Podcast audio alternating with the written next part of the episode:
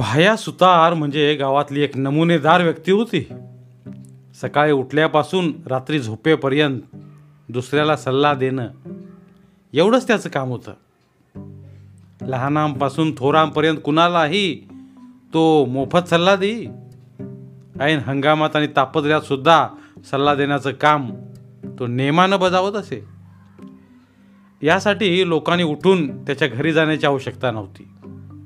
तो चार आठ दिवसांनी आपण होऊन लोकांच्या घरी जायचा आणि बसल्या बसल्या सल्ला देऊन मोकळा व्हायचा. तो एकदम बोलू लागला की दिवसभर बोलत राहायचा. त्याच्या अंगच्या गुणावरून गावानं त्याचं मूळ नाव बदलून त्याला एक नवीन नाव दिलं होतं. भाया सुतार या प्राण्याला सारं गाव उपदेश सुतार असं म्हणू लागलं होतं.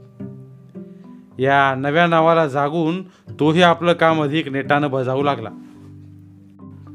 असा हा उपदेश सुतार एक दिवस सकाळीच उठून आबा देशपांड्यांच्या वाड्यावर आला. यावेळी आबा ओसरीवर बसून नातवंडांना खेळवत होते. सुतारला बघून ते मोठ्यानं म्हणाले या उपदेशराव फार दिवसांनी फेरी मारली. आबाने बाह्यातकारी त्याचं स्वागत केलं पण मनातून ते सरकलेच होते. आता हा प्राणी दिवसभर हलणार नव्हता. आलो झालं सहज असं म्हणत सुतार ओसरीवरून बसला आणि पान पुढा पुढं ओढून म्हणाला कसं काय चाललंय आबा? काय म्हणते प्रकृती आता? प्रकृतीचं नाव काढताच आबा जरा हवालदिल झाले. चेहरा कसनुसा करून ते म्हणाले कशाची प्रकृती आणि कसलं काय? काय झालं हो आबा? काय व्हायचंय? वय झालं आता आमचं. नातवंड बघितली सगळं झालं. आता काही फार दिवस हे शरीर साथ देईल असं वाटत नाही. आबा असे निराश झाले दिसताच सुतार पुढं झुकून म्हणाला काय झाले तुमच्या बावडीला? चांगली बेस दिसते या तब्येत. अजून दहा वीस वर्ष डोळं झाकून जगा. तू सांगतोस म्हणून जगायचं वय तसं नव्ह. पर काय धाड झाली या तुमच्या प्रकृतीला? आबा सांगू लागले. अरे वरून दिसायला चांगली दिसते. पर आतनं इमारत पोखरून गेली आता. काय झालंय पोखरायला? असं रोखटोक विचारून सुतार आबांना धीर देऊ लागला. तसं काय भ्यायचं कारण नाही.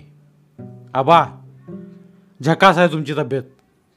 अजून इसतीस वर्ष तरी तुम्हाला ढग नाही. सुतार जीवन मरणांसंबंधी इतकं उघड बोलू लागला तसा आबा बोलायचे थांबले. आणि आपल्या तळहातावरची आयुष्य रेषा पारखू लागले. साठी ओलांडून सत्तरला आलेले आबा मरणाचा शांतपणे विचार करू लागले. ते फारच विचारमग्न झाले बघून सुतार म्हणाला आबा एक एक दीड दीडशे वर्ष जगत्यात त्या मानाने विचार केला तर तुमचा पल्ला अजून लई लांब आहे. पुन्हा मृत्यूचीच भाषा ऐकून आबांची वाचा बंद झाली. ते आपल्या नातवंडांचे तोंड बघत बसून राहिले तसा सुतारा बोलला. आत्ता कुठं तुम्हाला नातवंड झाल्यात?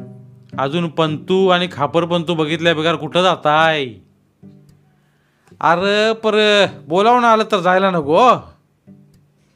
अहो पर बोलावणं येईलच कसं? कसं येईल म्हणजे? अहो आबा पुण्यवान माणूस आहेसा तुम्ही.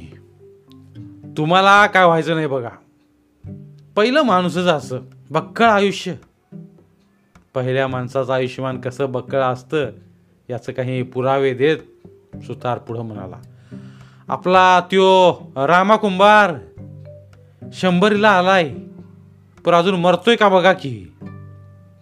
आबा म्हणाले जगतोय तर जगू दे बिचारा. त्याला का मारायला लागला तेस नाही जगू द्या होतोय हो. त्याबद्दल माझी काय तक्रार नाही. पण आपलं सांगितलं एकंदरीत या जीवन मरणाच्या फेऱ्यातनं काही लवकर सुटका होण्याचं लक्षण दिसेना.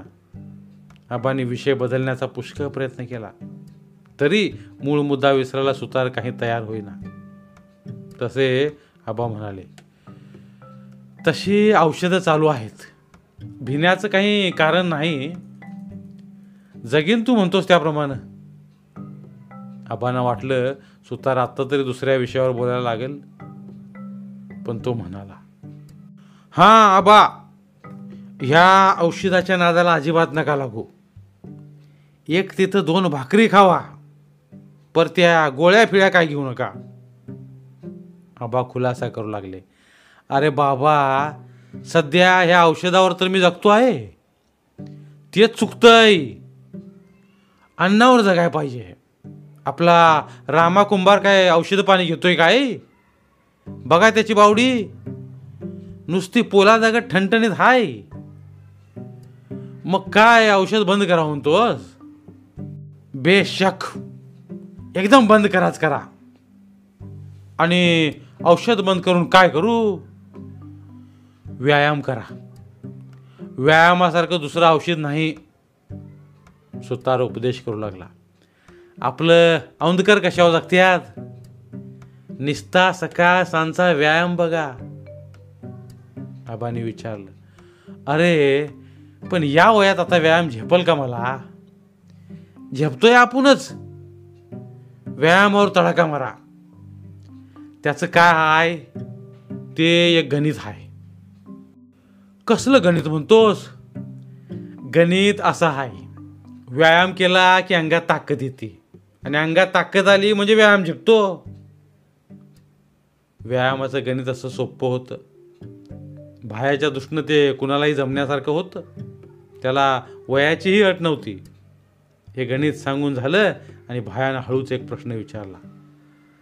आबा तुम्ही बिनदेठांची वांगी बिंगी खाता का नाही?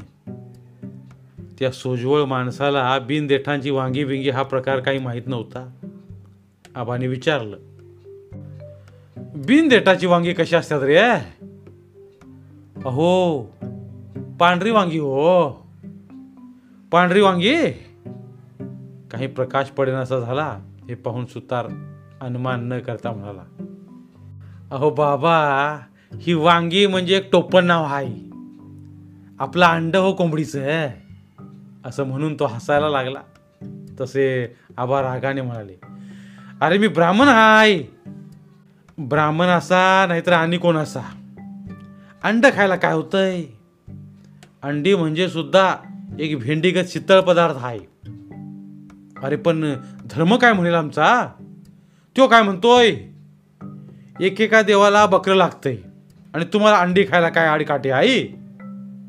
अहो अंडी म्हणजे सुद्धा एक फळभाजीच आहे डोळे झाकून खावा. मग काय खाऊच म्हणतोस? अहो त्याचा गुण तरी बघा. गाजराच्या बुडक्या दिसायला लागता का नाही बघा? आबा विचार करत बसले. बोलणं थांबलं. तसं सुताराचं लक्ष आबांच्या हातापायाकडे जाऊन तो म्हणाला आबा अंगावर काय उठलंय हो? सगळं लाल भडक झालंय.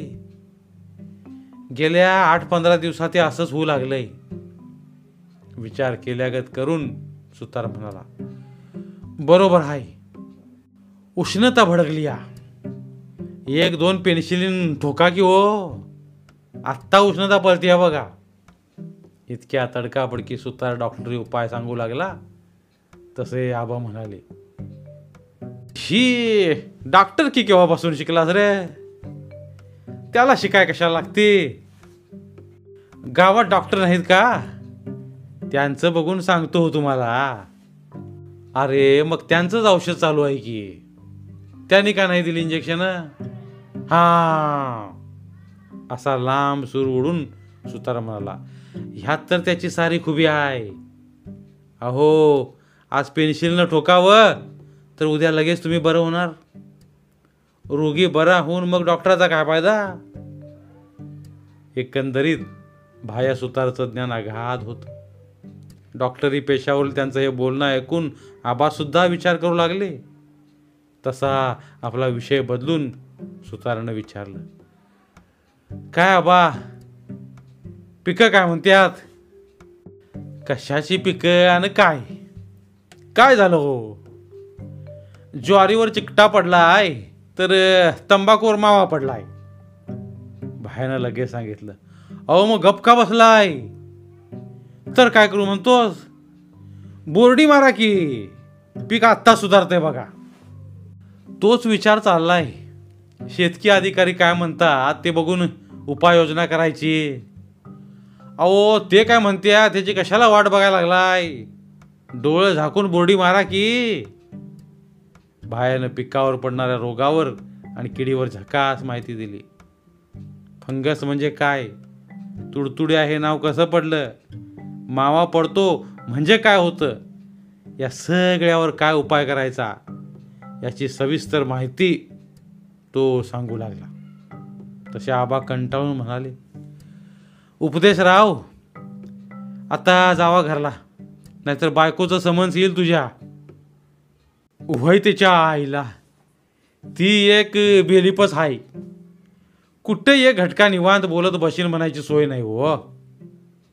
तिला किती उपदेश केला तरी तिचा गुण काही जात नाही.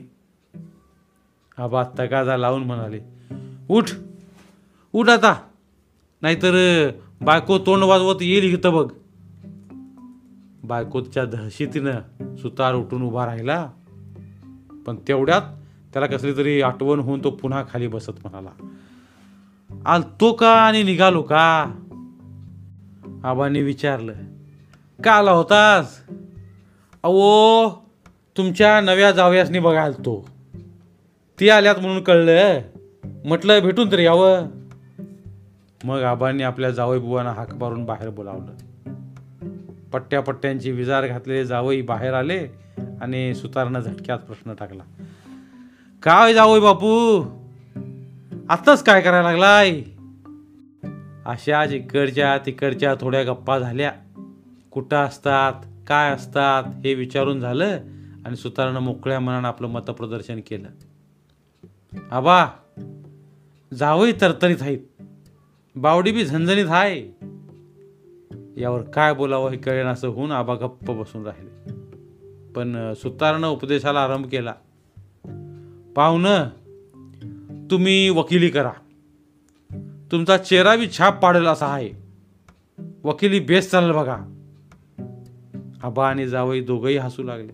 तसा उपदेशराव म्हणाला खोटं नाही सांगत.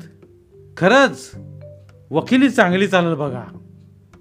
आबा हसता हसता म्हणाले अरे ते एम बी बी एसला बसलेत यावर्षी. मग त्याला काय होतंय? असं म्हणून सुतार सांगू लागला. खरंच पाहुणं तुम्ही मागं पुढं न बघता सरळ कोर्टात जाऊन वकिली करायला का आबांनी त्याला एम बी बी एसची परीक्षा म्हणजे काय हे समजावून सांगितलं. हे आता डॉक्टर होणार आहेत आबा शेवटी म्हणाले. छे छे त्यात काय अर्थ नाही. असं म्हणून सुतार बोलू लागला. डाक्टर काय गल्लोगल्ली झाल्यात? जे ते उठून नाडी बघायला लागलंय त्यात काय चव राहिली आहे का? अरे मग वकील सुद्धा गल्लोगल्ली पाठी लावून बसले आहेतच की. सुतार म्हणाला अहो वकील असलं तरी समाजात मारामाऱ्या खून भांडण तंटा ह्याला काय तोटा आहे का? नाही पाहुणं. तुम्ही अंगात काळा कोट घालून सरळ कोर्टात उभा राहा. पक्षकार आपण होऊन येतोय का नाही बघा? वकिली हा एक वेगळा कोर्स असून जावयाने डॉक्टरकीचा अभ्यास केला आहे. आता वकिली करता येणार नाही हे नीट समजावून दिल्यावर सुतार पटल्यागत करून म्हणाला असं आहे वई अहो आबा न जमना का? मी पक्षकार आणतो की. पहिल्यांदा नाही जमणार. पुढं जमलं नाही तरी कुठं सगळ्यांनी चांगली वकिली जमती? पैसा मिळाला म्हणजे झालं. त्याचं काय हाय कालर ताट करून रुबाबात जरा बोललं म्हणजे वजन पडतंय हो. भाषण जोरदार करायचं. या उपदेशाचा काही उपयोग होईन असा दिसून आल्यावर सुतार म्हणाला. मग काय डॉक्टर करायची म्हणता होय? अहो मग असं का करत नाही? आबांनी विचारलं. काय करायचं म्हणतोस? नाही म्हणजे हितच एक वरीसभर काढा की. कसं झालं तरी सासरी बुवाचं घर? आहे तवा इथंच राहावा. इथं कशाला? म्हणजे काय हाय आपलं देसाई वैद्यांच्या हाताखाली एक वरीसभर काढायचं. ते काही इंग्रजी शिकलेलं नाहीत. पर नामांकित आहेत. मी वाटल्यास त्यांच्याकडे वशिला लावतो. जावयाने विचारलं कशाला वशिला लावायचा? नाही म्हणजे हाताखाली ठेवून घेण्यापायी हो. मातूर त्यांचं काय हाय? पहिले चार सहा महिने नुसत्या पुड्या बांधायला शिकवत्यात. कोणचं बी पद्धतशीर शिक्षा आणि दमानच घ्या नको. जावई बोलके झाले. त्यांनी खोदून विचारलं आणि पुढच्या चार सहा महिन्यात काय करायचं? सुतार सांगू लागला. पहिले सहा महिने पुढ्या बांधून झालं म्हणजे मग आपल्या मनानं एखादी गोळी बिळी देऊन बघायची. मग जरा धाडस जरा जरा धाडस करायचं म्हणा ना मग आपण होऊन गोळी द्यायची होय. ते का? आदनं मन विचारायचं त्यांनी. त्यांचा सल्ला घ्यायचा. अशा गोळ्या बिळ्या मनानं देऊ लागला. म्हणजे एखादं पेनिशिलन ठोकून बघायचं. आपली सुई टोचायची हो. जावयाने विचारलं असे किती दिवस काढायचं? आपल्याला पंख फुटून उडाय येतोपर्यंत तोपर्यंत काढायचं. एकदा उडाय आलं की मग कशाला राहायचं? जरा थांबून तो म्हणाला महत्वाचं म्हणजे सुई टोचा आली पाहिजे बघा.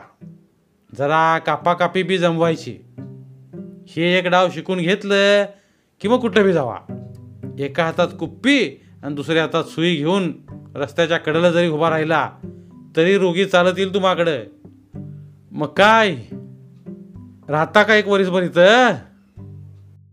जावई बुवा हसायला लागले आणि आबा लाल होऊन म्हणाले जा आता घरला. बारा वाजून गेले. बायको वाट बघत असेल तुझी. खरंच की इसरूनच गेलतो बघा. असं म्हणून उपदेश सुतार घाईघाईनं उठला आणि आपल्या घराकडे चालू लागला. तो गेला. तसे आबा आणि जावई पोट धर धरून हसू लागले. हसता हसता त्या दोघांच्याही डोळ्यात पाणी येऊन काही दिसेनासं झालं आणि नुसते शब्द ऐकायला आले. आबा मी पाच मिनिटात बसलो होतो का नाही इथं? काय हो? डोळ्यातलं पाणी पुसून आबाने नीट निरखून बघितलं. तर उपदेश सुतार पुन्हा हजर? पण आता तो एकटा नव्हता. पदर खोचून त्याची बायकोही आली होती. ती लगा लगा पुढं येऊन म्हणाली आमचं हे किती वेळ बसलं होतं इथं? काय सांगावं? ही पंचायत पडली तसा सुतारच पुढं होऊन म्हणाला. अगं चल शाने आईस लोकांमोर काय बोलावं तुला कळतं का? आता ह्यांच्यामोर करू तरी कसं? असं म्हणून ती बाई एकाएकी कपाळ बुडवून घेऊ लागली. आणि तिच्या तोंडाचा पट्टा सुरू झाला. तसा हडबडलेला सुतार खाली बसून कपाळाला हात लावून म्हणाला साऱ्या जगाला उपदेश करणारा माणूस मी. पर बायको पुढं काय मात्रा चालत नाही. वैतागून गेलेली ती बाई नवऱ्यापुढं बसून म्हणाली गावभर उपदेश करीत तुम्ही हिंडतासा? आणि मग मी तरी काय घोडं मारलं? आजपासून मी बी ह्योच धंदा करणार. पहिला उपदेश तुम्हाला. बरं झालं. मला उपदेश करणारा अजून कोण भेटला नव्हता? सांग. सांग काय सांगायचं ते? ती म्हणाली पहिला उपदेश यो की बायकोच्या गळ्यात एक चिठ्ठी बांधून तिला सोडून द्या. म्हणजे तुमच्या उपदेशबाजीला जोर चढल. बरोबर हाय. पुढं पुढं माझं कपाळ. असं म्हणून ती उठली आणि चालू लागली. तसा तो म्हणाला कुठं निघालीस ग? आता दुपार पातूर तुम्ही निम्म्या गावाला उपदेश केला असेल आता राहिलेल्या गावाला मी करायला जाते. ती निघून गेली. तसा सुतार म्हणाला बरं झालं गेली ब्यात ते कोण जायला बसलाय घरला? जिथं बोलत बसेन तिथं देव भाकरी देतोय मला. कुणाला पाहिजे बायको आणि पोरं? काय आबा? असं म्हणून सुतार पुन्हा ओसरी चढून वर आला आणि आबांच्या पुढं बसून संसार नवरा बायको पोरं बाळ या विषयावर त्याचं बोलणं सुरू झालं. आबा काही सांगण्याचा प्रयत्न करू लागले पण त्यांना एक शब्द बोलू न देता सुताराची गाडी फास्ट सुटली. जेवण वेळ झाली तसे आबा म्हणाले चल जेव चल. उपदेश सुतार आबांच्या पंक्तीला बसून झकास जेवला. आणि जेवण झाल्यावर पान खाता खाता पुन्हा बोलत बसला. वाट सरू दमला तरी वाट दमत नाही. तसे ऐकणारे दमले पण बोलणारा दमला नाही. सुताराचं भाष्य चालूच होतं. एवढ्यात कुणीतरी येऊन म्हणालं अरे तुझ्या बायकोनं तिकडं फास लावून घेतला आणि तू इथं बोलत बसलायस भाई चल उठ आधी. बायकोनं फास लावून घेतलाय असं करता सुतार उठून पळत गेला. आणि आबांच्या घरातली सारी माणसं गोळा होऊन हळहळत बसली. इतक्यात सुतार पुन्हा माघारी आला. नीट ओसरीवर येऊन बसला. सगळे लोक थक्क होऊन बघू लागले आणि सुतार हसून म्हणाला च्या बायली बायकोनं ट्रिक केली हो. कुठला फास आणि काय? मी चटक्यानं उठून यावं म्हणून डांबीसपणा केला. जीव द्यायचा काही फुकट हाय होई. असं विचारून त्यानं आत्महत्या या विषयावर सगळ्यां देखत नव्यानं बोलणं सुरू केलं. आणि चकित होऊन सगळे ऐकत बसले. सुताराची उपदेशाची गाडी पुन्हा सुरू झाली. धन्यवाद. तर मित्रांनो ही होती आजची गोष्ट. जर तुम्हाला आमचे व्हिडिओज आवडत असतील तर आमचे व्हिडिओज लाईक करा. आणि त्याबरोबरच अशाच नवीन गोष्टी ऐकण्यासाठी आमचं चॅनल सबस्क्राईब करा. आणि सोबतच बेल आयकॉन क्लिक करा.